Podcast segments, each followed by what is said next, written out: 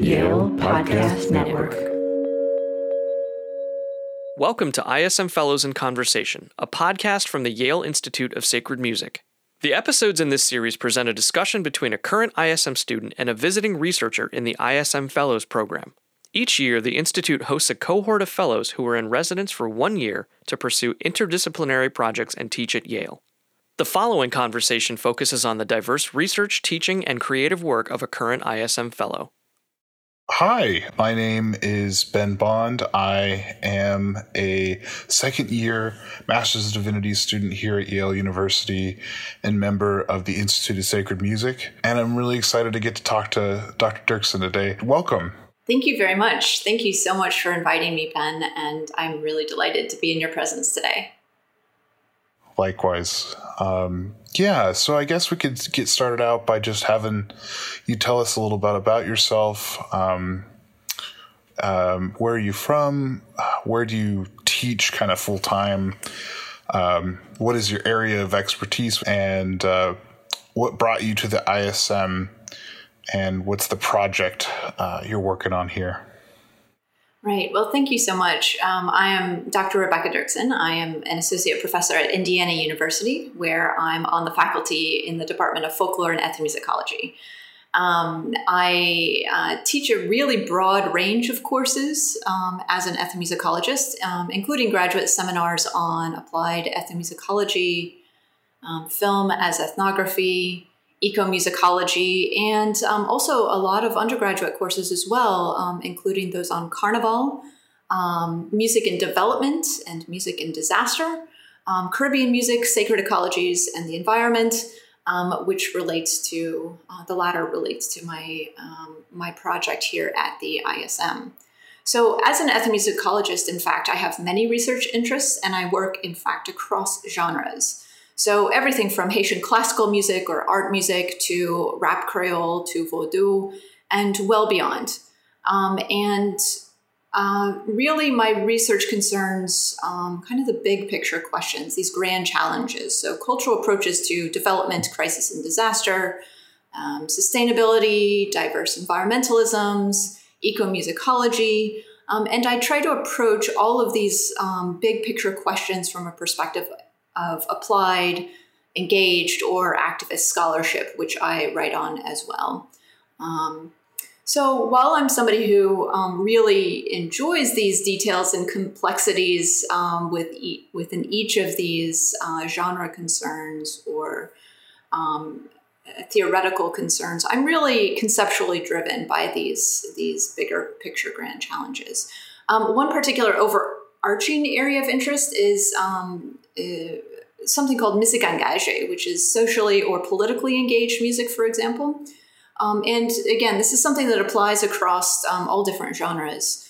Um, I very recently published a book on Carnival in Haiti um, titled After the Dance, the Drums Are Heavy Carnival, Politics, and Musical Engagements in Haiti, which came out in 2020 with Oxford. And that really touches on this socially and politically engaged music and how um, spaces of Carnival um, often become um, political spaces and how um, political uh, spaces often um, become uh, equally spaces of carnival. And I look at kind of the, um, in great detail, both the historical and contemporary concerns surrounding this performative practice. and so this year, I'm working to kind of extend this work on musique engagée, this socially and politically engaged music, but really through the lens of um, sacred ecologies and the environment. So I've always been long um, interested in environmental matters, climate change, um, the direct impacts on um, specific communities, especially, um, for example, um, uh, Haiti in particular, which has found itself at the top of the list for countries that are the most value, the most vulnerable in the world to um, the effects of uh, climate change. Um, and so we need to be very, very attentive to how, um, uh, you know, climate change and environmental degradation um, and use of resources around the world, you know, impacts different um, communities, different nations, different populations in very unequal ways. Um, so this particular book is really focusing on um, climate change activism and environmental justice with regard to Haiti, um, but through a lens of um, the sacred. Um, so I'm looking at Vodou as being a really essential um, metaphysical practice of understanding more about relations uh, between uh, human and non-human or beyond human um, and how how people um, facing um, centuries of colonial and neo-colonial um, uh, intervention and um, violence uh, can find ways to move through uh, this universe. So Vodou, I think, has a long established um, ancient practice of looking at um, the universe in a, a, more encompassing way than um, many of us have been geared to think through a uh, capitalist um, worldview. So that's effectively what I'm looking at while I'm here at the Institute of Sacred Music, this project on Vodou sacred ecology and um, uh, the environment and environmental justice. Wow. That is just so cool. I I would love to do that in some capacity in my life. Um, yeah, I I think that leads to my second question um, for you is I think what's really fascinating about your work is how um, diverse and multivalent it is in its approach to you know um, what you're trying to explore. And I mean, you know, a lot of scholars would approach something with just the the environmental perspective um, and like what about you know sociologically is this religious movement of voodoo doing to do um, environmental activism? But what you're doing is something that's so much broader and much more interdisciplinary. Um, and yeah i'm curious kind of what um, brought you to this interdisciplinary perspective that's really at the core of what the ISM is is focused on um, and and how how have you been able to um, implement that in your work more broadly? How how has that been a um, choice that's been made to be more broad in your uh, approach than to be really narrow, which is often what um, academic work tends to be? Right. That I think that's a really um, excellent question. And I think some of that comes down to um, you know, just my own ways of moving through the world and the way my brain works. Um, you know, instinctively, I'm drawn to um, many, many, many different interests. Um, you know, so this um, commitment to interdisciplinary interdisciplinarity, I think, is kind of core to who I am. You know, I tend to see all of those those connections. My brain doesn't remotely work in a linear way, um, and so you know, I work with that and I'm really interested then in exploring, you know, kind of these winding corridors of connection. Um, and so I might find, for example, on any given day that, you know, I might be um, reading on, I don't know, experimental practices or ethical reimaginings of ethnography within anthropology, which then might suddenly um, push me to read something on degrowth economics or environmental science or forestry. And then I'll um, somehow be propelled um, toward Black and Indigenous ecologies, which then pretty quickly leads me back to questions of the sacred. Um, and so, uh, you know, knowing that this is how, um, you know, my intellectual um, inner life works, I kind of capitalize on that. And, uh, find that it resonates, in fact, quite well with um, Caribbean intellectual practices. Um, and, you know, I've, I've, written about this and spoken. Well, yeah, I've, I've spoken about this um, process a little bit before, kind of likening it to um, spiralism, which is uh, an important Caribbean or Haitian um, literary movement um, that I think critically to me is an explicit rejection of that linearity that is supposedly so characteristic of so much um, within academia you know these academic expectations that we have with regard to writing publishing teaching etc so um, rather than um, you know seeing my ability to jump between many different diverse um, uh, sectors and interests and um, disciplines and areas of study, you know, I, I, I really find this energizing and, um, uh, you know, for myself, conceptualize of this as more of like a spiralist um, praxis.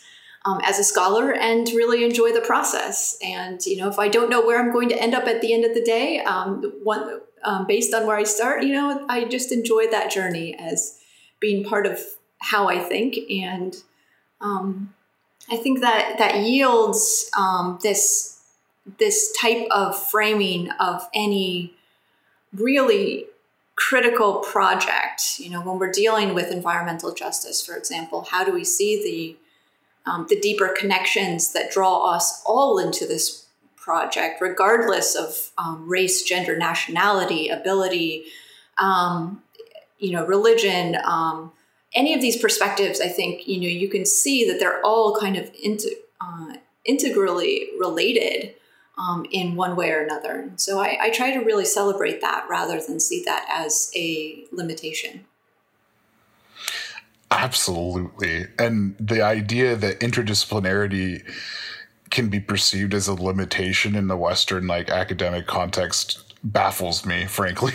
like if anything, it should be a broadening. It's uh, the limitation comes from the antithesis to that, and yeah, I would really. That's I think one of the beautiful things about being here at the Institute of Sacred Music is that commitment um, within the academy towards that interdisciplinarity that is unique. Um, that I really value and cherish, and I'm, I'm sure probably was a draw for you as a scholar outside of Yale to be like, I want to be a part of this. Um, Absolutely. Yeah, I was.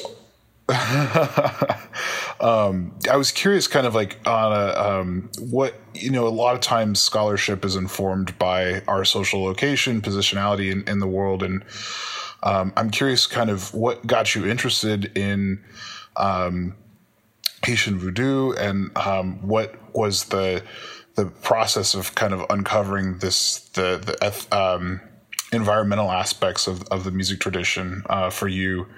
Um, and and kind of what has been your trajectory to coming to this subject matter that's fairly niche. Um, I'm one of the few people that could probably have a more extensive conversation about uh, the intricacies of the tradition. So, and I, am not even um, f- formally, you know, trained in um, Haitian the Haitian tradition. But yeah, I'm curious what what has led to this um, passion of yours and and exploring all of this. Right. Um, again, another excellent question, and um, one that will probably lead to kind of an extensive, um, uh, an extensive response. Um, so I'll try to to um, focus this a little bit, but I, I can say that um, I've been involved in one way or another with Haitian music and culture for nearly two decades now. So there's a substantial amount of time um, dedicated to learning more about Haitian culture more generally, well beyond Vodou.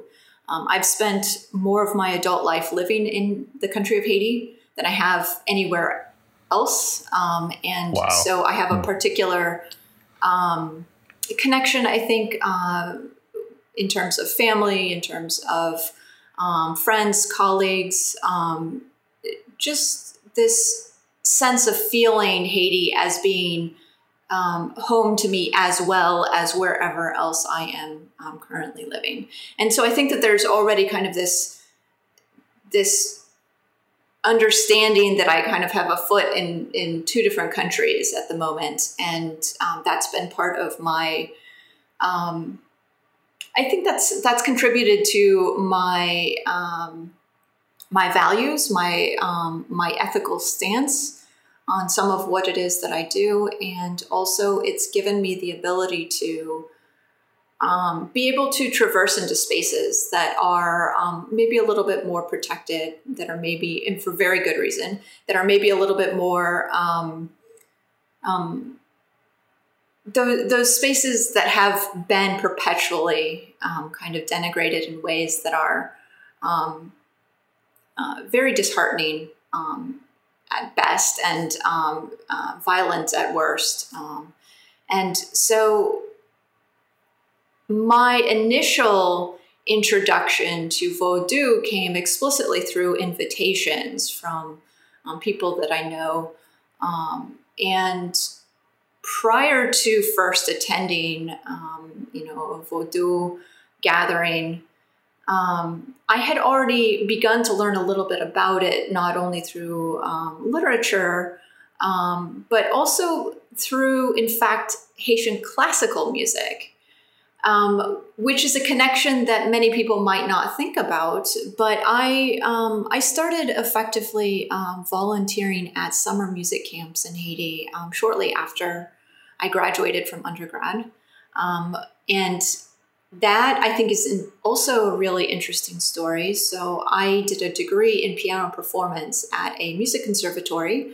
Um, Lawrence University, which is also a liberal arts school, and so had this um, this opportunity to really enjoy um, uh, studying classical music in this um, very intensive, um, energizing environment.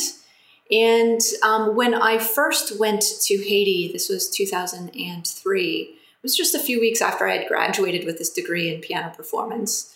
Um, and I stepped into this space where effectively the summer music camps were geared around you know the the typical um, high school um, repertoire that we would see in in high school rep, uh, orchestras and bands you know in in North America right so we're dealing with a very canonical um, orientation to performance and learning and um, at the same time there were also some some efforts to um, bring in Haitian classical um, composers um, uh, to that practice as well.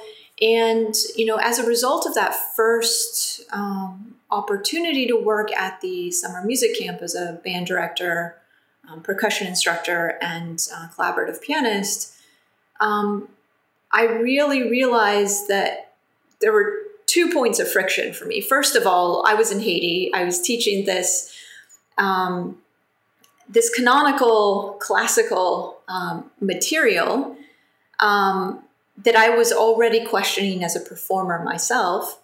Um, and I was wondering, well, why is it that I'm here in Haiti when I'm learning that Haitian, um, there is a whole um, well developed repertoire of Haitian music? Why aren't we doing even more with um, Haitian composers in this setting? um, how can we help um, Haitian students um, see the value in creativity around them? And how can we help them to grow as musicians, but also as people?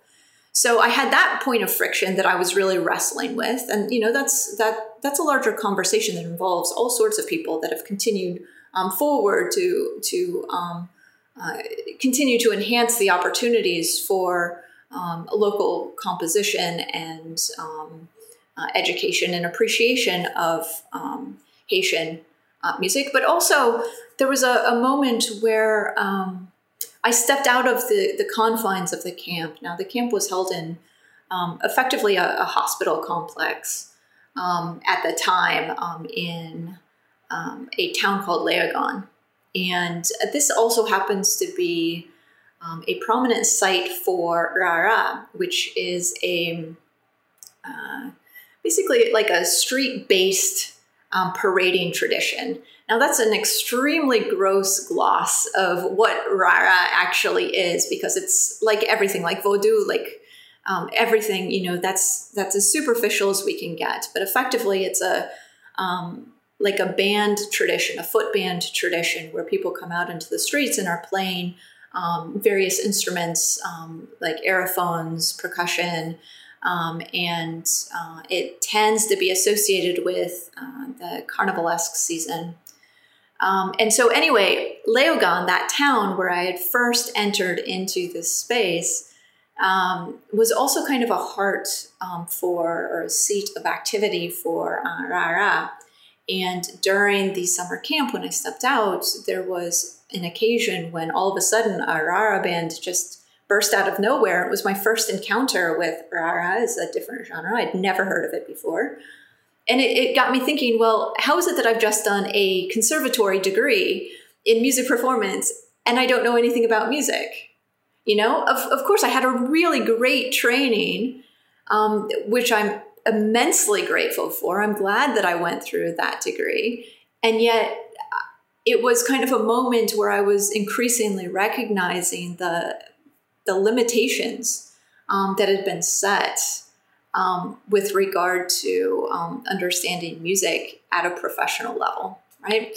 So, um, from that point, I think I've gotten quite a far astray of what your original question was, but it kind of gives you um, uh, a little bit more background in terms of how I um, initially got uh, entered into this space. Um, long story short, I, I um, kept going back each summer to work at these summer music camps, and there were several of them.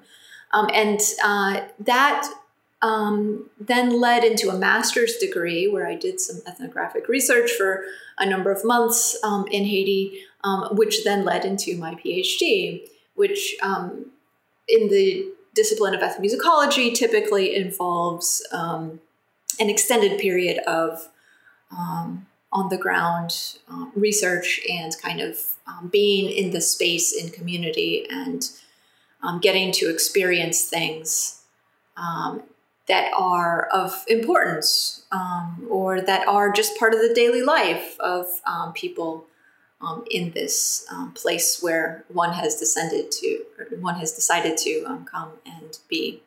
So um, it was kind of a gradual progression. And then as things evolved through my um, PhD, um, I came to the decision that the, I mean, there are all sorts of uh, hefty questions about the ethics of ethnography, right? And what the implications are um, for especially a white American scholar um, to come into a space like Haiti um, and uh, try to um, establish themselves as you know a scholar of that area. Um, in wrestling with those complicated um, frictions myself with regard to race, nationality, you know, all sorts of privilege-based questions. Um, I came to the decision that, in fact, you know, I needed to ensure that my um, that my participation was an ongoing, lifelong commitment. And so that then evolved into being able to have, um, as I said previously, that foot in two countries um, sort of um, uh, perspective. And so then I've just been going back and forth between um, whether it's been in, in, in, Boston or whether it's been in Bloomington or now here in New Haven. I've been, um, you know, going back and forth um, as often as I can. Now, um, you know, with COVID and with the current political uh, situation in Haiti, that's been much, much more difficult um, over the last year. But my general commitment is, you know, this this flow between spaces. So rather than kind of rigidly saying, oh, this is where I reside, I prefer to think of it as, you know, being within these spaces of flow together with people that I have come to care a lot about. Yeah, this is just absolutely um, enlivening and enriching. And um, in terms of, you know, coming to the place where you're understanding there's all this music that I don't know. Um, I'm I'm really interested in learning about this tradition.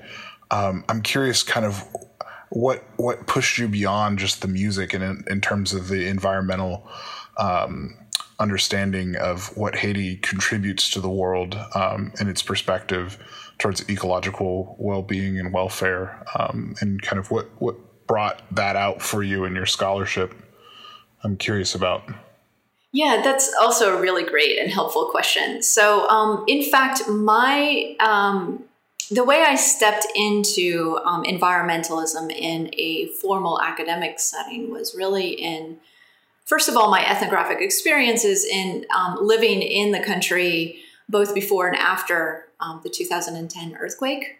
And at that time, um, you know, I think many of us can remember um, kind of the, the really dramatic images that we were seeing in the, in the media with um, all of the buildings um, kind of toppled into rubble. And um, I, one of my extended periods of fieldwork happened to correspond with this um, immediate post-quake um, experience. And I had immediately before the earthquake, I had been there, and immediately after the earthquake, I, I was there.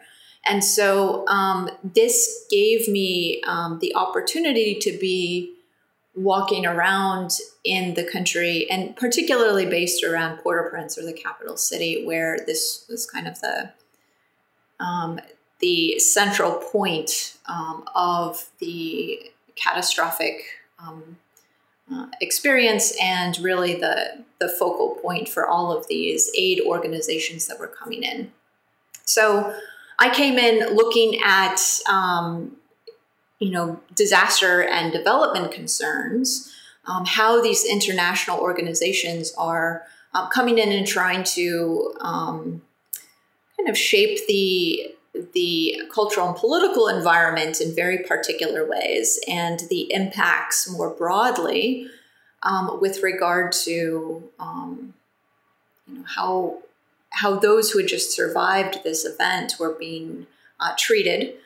Um, and at the same time it meant walking through streets that were um, cluttered with all sorts of um, remnants all sorts of uh, debris all sorts of trash um, from the experience, but also from um, other significant infrastructural issues um, relating to the inability um, at that time and moving forward to manage, for example, sanitation and trash. So this was part of my experience seeing this, witnessing this, being, um, you know, kind of up, you know, kind of being centered uh, not centered, but kind of being right there in the middle of it and experiencing the intensity of it. And um, so, my first environmental um, push was really to look at how people were responding to trash in multiple levels. So, trash in terms of um, the literal um, rubbish that was being thrown in the streets and not being uh, collected. Um, and how people were trying to navigate living in these um, circumstances and what that psychologically and physiologically and um, physically was meaning for people. Um, you know, there were um, all sorts of songs at this time that were talking about trash. They were talking about, for example, um, there's a phrase in Creole that effectively says that your face is your passport. You know, so the way that you present is the way that you're able to um, move through the world. And I saw this as kind of this really important metaphor for um, the ways that people were literally experiencing the trash situation. So certain neighborhoods, you know, if they were um, not um, not being able to um, have trash collection on a regular um, basis, well, they were those marginalized zones that were becoming um, points of frustration and demoralization for so many people. So they were being characterized according to um, the specific zone that they were living in, versus you know these more elite uh, zones. Families with much more economic means were not seeing similar characterization. So um, I was interested in looking at you know just even locally how um, some people were being treated um, in um, ways that were very uh, degrading and, and difficult for their existence, and others were being kind of exalted and appreciated. That was something that we saw play out on the international level as well, with regard to um, all of these developmentalist um, organizations, these NGOs that were flocking to the country. And so I was looking at kind of the parallels here between um, how they were approaching this and seeing ties with um, trash as um, kind of a, a, a, trope or more than a trope that was being used. And so I, I, see that as something that kind of plays into this whole question of development and how we um, treat other people and how um, people become racialized and um, nationalized and discarded which then kind of maps onto this broader um, conversation of Haitian history at large. Why do we think of Haiti as being um, this quote unquote poorest country in the Western Hemisphere? Well, that's an intentional construction. So I was seeing kind of these different layers of um, intentional construction of trash um, for reasons that were, um, in my view, um, um, completely illegitimate and not respectful of actual histories and um, the actual value of, of people. So that kind of got me into this whole conversation about the environment in very in very very broad terms, um, but also through very specific um, experiences of literally walking through trash on the streets, um, and that then um, related um, to this other question about trees that I became very very interested in. In some of that same repertoire that talked about too much trash, um, there was also um, mention of deforestation, and we talk about deforestation a lot with regard to um, Haiti um, as a nation where, you know, obviously plantation based um, colony um, that was one of the absolute most productive in this hemisphere and was enormously wealthy, you know, at the time of its peak uh, during the 1700s. Uh, and uh, that really gets us into a history of looking at land management and um, you know what types of resources are being extracted in order to make other resources possible to extract. So you know plantation based society based on you know needing to raise trees or forests um, in order to produce um, sugar and coffee crops. And then um, when we move past the uh, the revolution, um, the when Haiti became an independent nation, we see kind of a, a, a new iteration of management of land. And again, very complicated conversation, but with regard to trees and deforestation specifically, we move from that plantation based model to um, not too long after uh, the uh, independence in 1804 to a um, century and a half of aggressive lumber exportation. And during that period, we see um, all of the these um, highly valued hardwood trees. Um, so, for example, acajou, which is mahogany, or um, uh, these these high quality um, woods that are used for building and furniture, they were all effectively um, uh, harvested in order to send overseas to North America and Europe. So you see a different form of extractionism emerging at this period. And those two movements combined um, led to, by the oh, 1930s, um, you know, near, um, you know, wiping out, uh, you know, significantly wiping out of various species of these hardwood trees. Um, and so the common narrative, though, that we hear when it comes to deforestation in Haiti is, oh, is all those quote unquote peasants uh, or paysans, um, you know, those rural dwellers who are um, cutting down trees for charcoal. And so I was seeing, you know, yet another connection. Well, you know, we're not looking at this this longer history to be able to understand, you know, this is part of a a trajectory um, and so when you are denigrating, um, you know, people who are effectively just trying to survive by blaming them for the bulk of deforestation in the country, well, you know, we might have some, um, we might have to work on our, our perspective um, because that is certainly not representative. It's certainly not accurate in terms of this this bigger picture concern. So um, I was concerned, um, you know, with trying to look at this broader uh, system and the longer term um, violence that was being enacted against um, contemporary uh, citizens who were um, using uh, trees for charcoal. Um, while also kind of reconciling that against, um, you know, the the beauty of trees um, within Vodou. So Vodou is a sacred practice attributes various qualities and characteristics to um, you know, all different species of trees. Um, so, you know, they have healing properties. You know, there are all sorts of songs in the um, Vodou repertoire that describe um, using leaves from certain trees as healing aids, um, making teas, making tinctures. Um, and so, effectively, this becomes like a, an indigenous uh, uh, pharmacology or this, this healing practice through intimately knowing the medicinal properties of each of these species. So, um, in addition, uh, each uh, tree species um, is associated with various lwa or uh, vodou spirits um, that uh, kind of occupy the, the space of the trees, or they can be they're associated with the trees. Um, the trees become like repositories or like homes for uh, these spirits.